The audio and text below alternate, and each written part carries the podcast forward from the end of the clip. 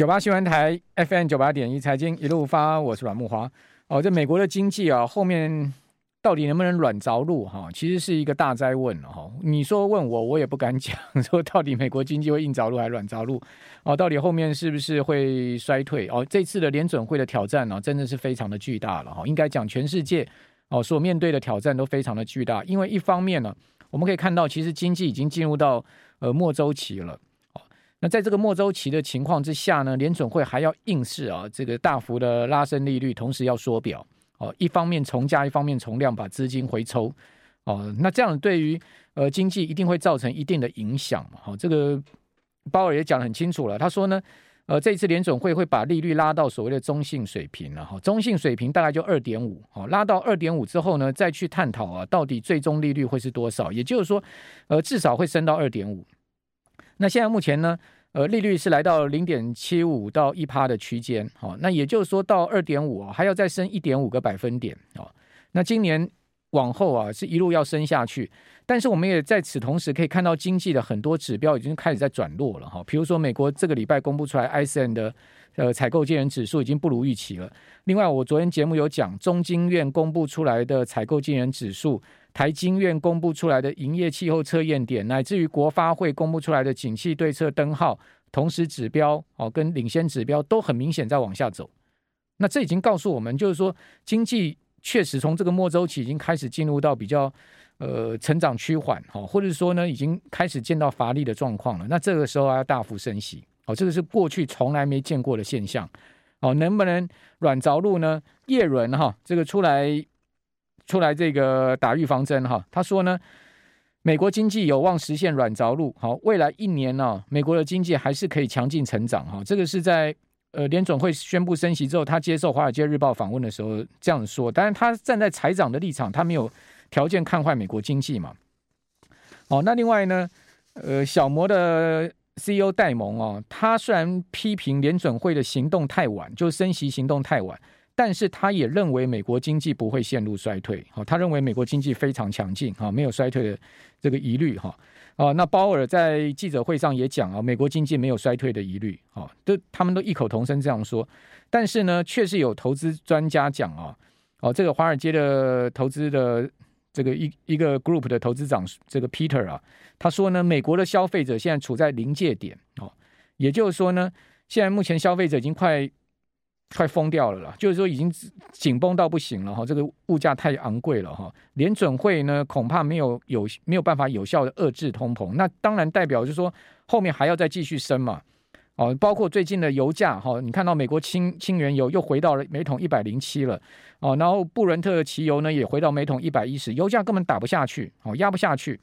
哦，那在这样状况之下，你怎么可以寄望说通膨会消退呢？哦，这我们赶快来请教财讯双周刊的副总编辑林宏达哦，在我们的视讯连线上面，宏达你好，是慕驊好，各位听众大家好。好，宏达，这个我们看到全世界经济在开始啊，这个呃，在转弱的一这个这个例子比比皆是啊，比如说今年第一季美国的 GDP 是负成长一点四趴。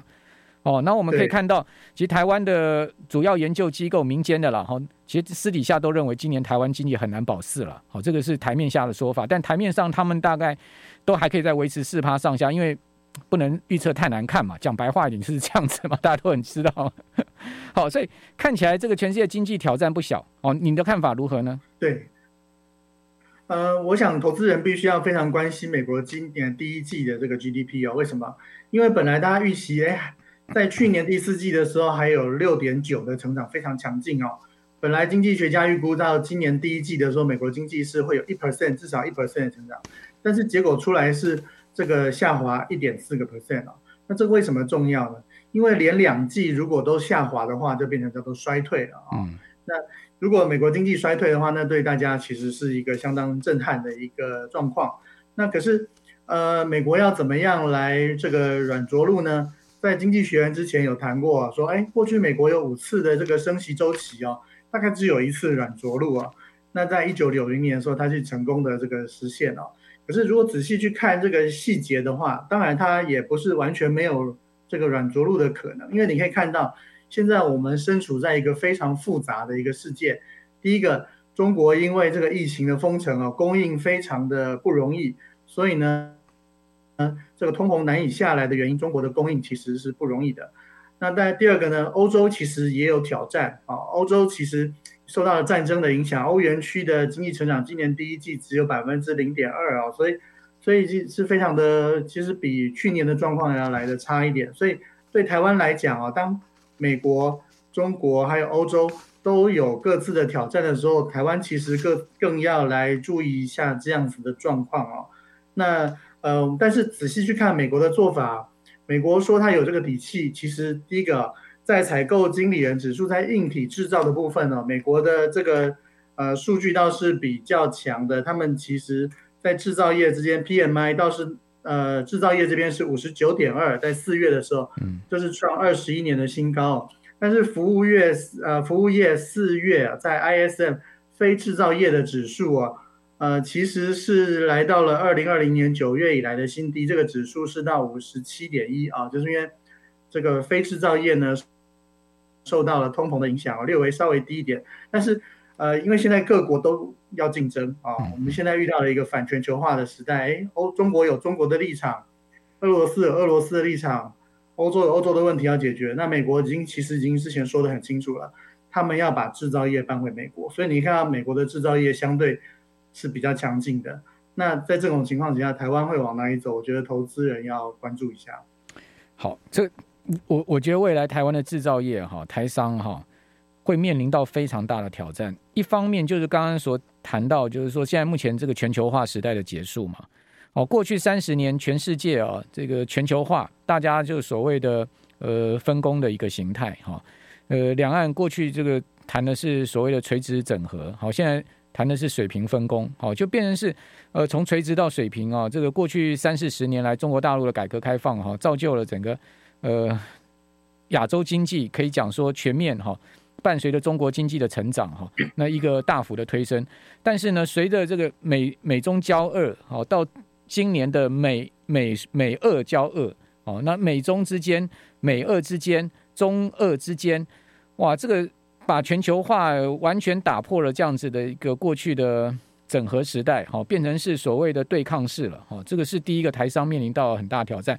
第二个挑战呢，就是面临到整个中国大陆现在目前的所谓疫情清零的挑战，好，因为现在全世界所谓疫情上面都是以病毒共处，哦，大部分的这个国家地区都是这样的政策，唯独呢 现在就中国大陆一定要清零，哦，说要把病毒圈死为死，哦。那么事实上，这个病毒怎么圈死为死是很困难的事情，大家也可以看到了哈。但是这样的一个圈死为死的政策呢，呃，看起来中国大陆要坚决执行下去呢，它牺牲的必定是这个消费，必定消费，必定牺牲的是制造啊，以及呃整个经济的活动。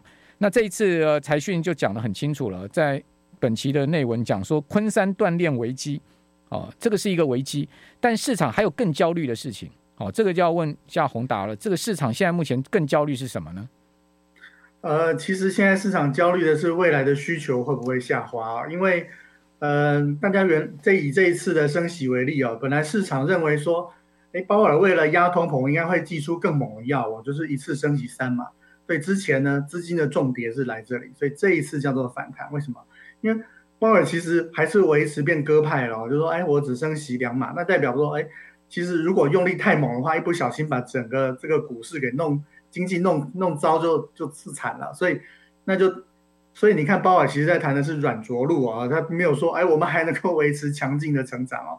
所以未来的需求会怎么样？这是一个关键。我这一次在呃上节目之前，我也请教一些呃投资非常有经验的人啊，他们就是说，其实哦，你看这个通膨哦，你也不要认为哦说它可能会维持非常久，因为。如果美国的经济，我们看到第第一季的 GDP 下滑，如果它是接下来，呃，如果在比如过两季之后，它又呈现下滑的状况，如果美国真的出现了衰退或经济开始慢慢的放缓啊，不管是硬着陆、软着陆放缓，放缓就代表什么？需求下滑。那那你其实现在担心的这些什么缺缺货柜、缺这个供应，其实都不用担心的，因为需求不见了。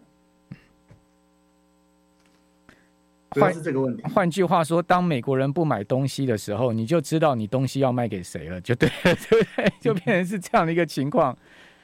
哦，所以说，因为因为鲍尔并没有说，哎，我要能够继续灌更多的钱进去市场，让它继续成长。现在联准会是要把钱收回来，相比两年前这个美国强力把钱灌进市场的时候，我们现在经历一个相反的过程哦，所以各位要小心。讲白话一点呢、啊，业障哦，这个业障终是要还的，对不对？就一讲一句话，出来混的就是要还。你过去三年股票市场涨了这么多嘛，好，市值膨胀了这么多，你终究要还的嘛。哦，这个是第一个嘛。第二个，你全世界央行这样子的放钱，毫无节制的印钞，你终究是要还的嘛。哦，第三个，你这些股票的成长股本一比搞到这么高，哦，搞到天价，你终究是要还的嘛。哦，那你消费过头了，你终究是要紧缩，终究要还，这个就是全世界定律啊。但是问题是卡在这样的定律之下，我们现在遇到了这个转折这么困难的情况之下，我们现在该呃怎么去思考未来，以及呢呃从这一次的财讯的报道，我们看到台商将来如何因应这么复杂的全球的震惊情势，这个等下请到宏达。九八新闻台 FM 九八点一财经一路发，我是阮木华。哦，大立光今天公布四月营收，哈，是月减十六点七三趴，年减七点七趴，哈，所以大立光还真是老实数，先前法说会就已经把这个状况暗示给大家，明示给大家，果然公布出来营收就是出现一个不好的状况。那前四个月啊，大立光的营收仍然年减了高达百分之十二点八。你看到今天大盘上涨哦，大立光股价照样下跌哈。那这个就是告诉你说，现在目前的这个呃手机的需求面上面，在至少在高阶镜头上面。哦，相对大立光的需求是弱的嘛，哈。好，另外封测大厂南茂今天召开法说会啊，呃，郑董事长说呢，尽管全球外在环境波动，但受惠客户备货跟集单易主，驱动 IC 记忆体两大产品线有转强的情况。但是呢，他说预期第二季的营运的动能是谨慎向上，所以他也没有说看得非常好，他用谨慎两个字哦。哦，然后此外，各位看到呃智邦今天也公布出来了四月营收，哈。智智智邦四月中月减也达到百分之十六点六哦，年增二十一点七趴，虽然是年增两成了，但是月减了十六趴了哦，所以很很很明显的，红海公布出来四月营收四千八百六十四亿啊，也月减四趴哦，所以今年就像刚刚宏达所讲的哈，呃，昆山封城是一件事情啊，这个是涉及到整个供应链中国大陆政策面的问题哦，那真正所有厂商要面临的问题。就是整个需求面的问题。好，我们继续来请教，呃，财讯双周刊的副总编辑林宏达。那宏达，你可以看到这个需求面跟在整个供给面上面，哦，双双面上面都有问题。哦，这个是过去很罕见的状况了。对，我觉得一方面供应链真的非常的乱哦。一方面，我们如果去问厂商，厂商其实也很老实的告诉你说，诶，他觉得订单没有减少啊。其实你回到国际政治的情况来看，就是美国想买。哎，问题是你去看上海港，上海港就会告诉你说外面塞了一大堆，对不起，出不了货。嗯，啊，然后呢，昆山，哎，昆山也是有订单，对不起，出不了货。为什么？我们这一次有写昆山锻炼危机，危机不是出现在说，哎，你厂区管理有问题，你疫情扩散，是出现在公路上。中国的公路出了这个之前啊，在在这个上个月，其实有很大的问题。哎，我就算用铁路运了，对不起，你要到昆山的话。它的这个铁路集散场中间还是要公路来运，嗯，那你上海港呢？你运到港口，运到码头，对不起，也要公路来运。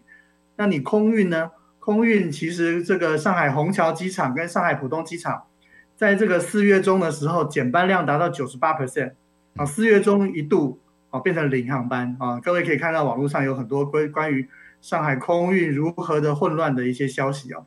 那我们知道上海的空运其实非常大的比例来自于这个。客机底下的机腹哦，所以可以说这个长三角地区哦，在过去四月整个的运输哦是大乱，就算你做得出来也运不出来。所以，我们从这个供应链所告诉我们的就是，不管你能不能生产，你的料呢是进不来，货呢出不去，所以呢这个就会反映在接下来四月营收，大家五月都要揭露了嘛。那可以看到，其实在昆山有大规模投资的这个台商哦。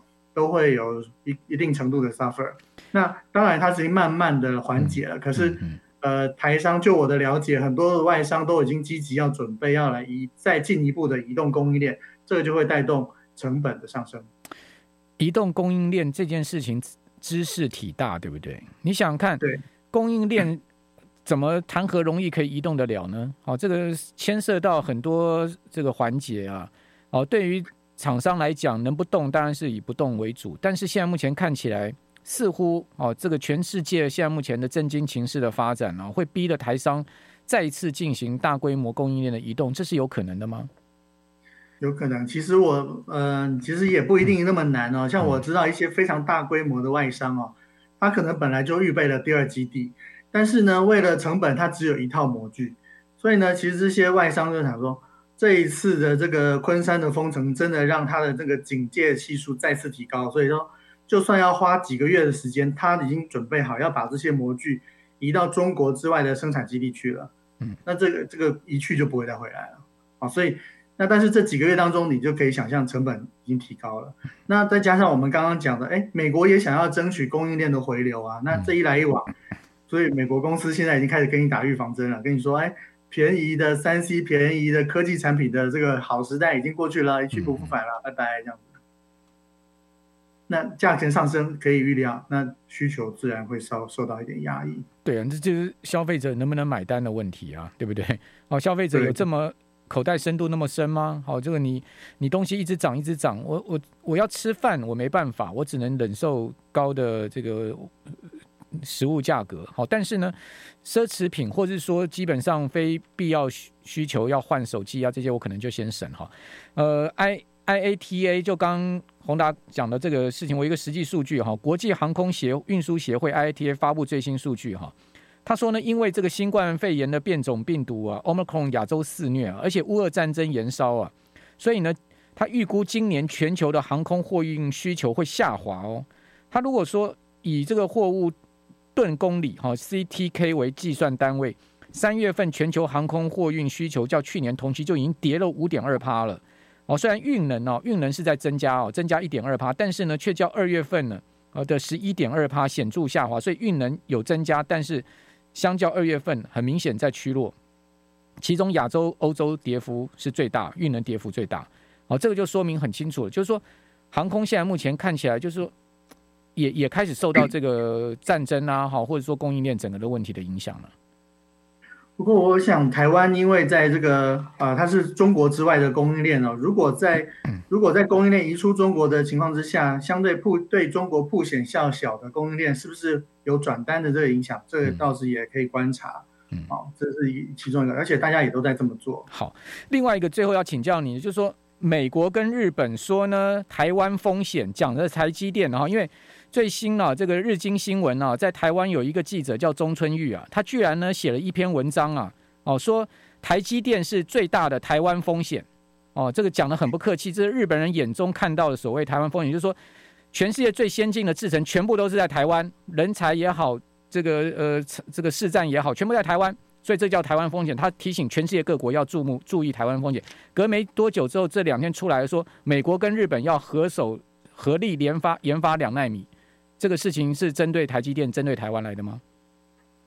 呃，我想台积电就是一个公司了哦。如果要把台积电这个给他欲加之罪哦，实在是对台积电不太公平了。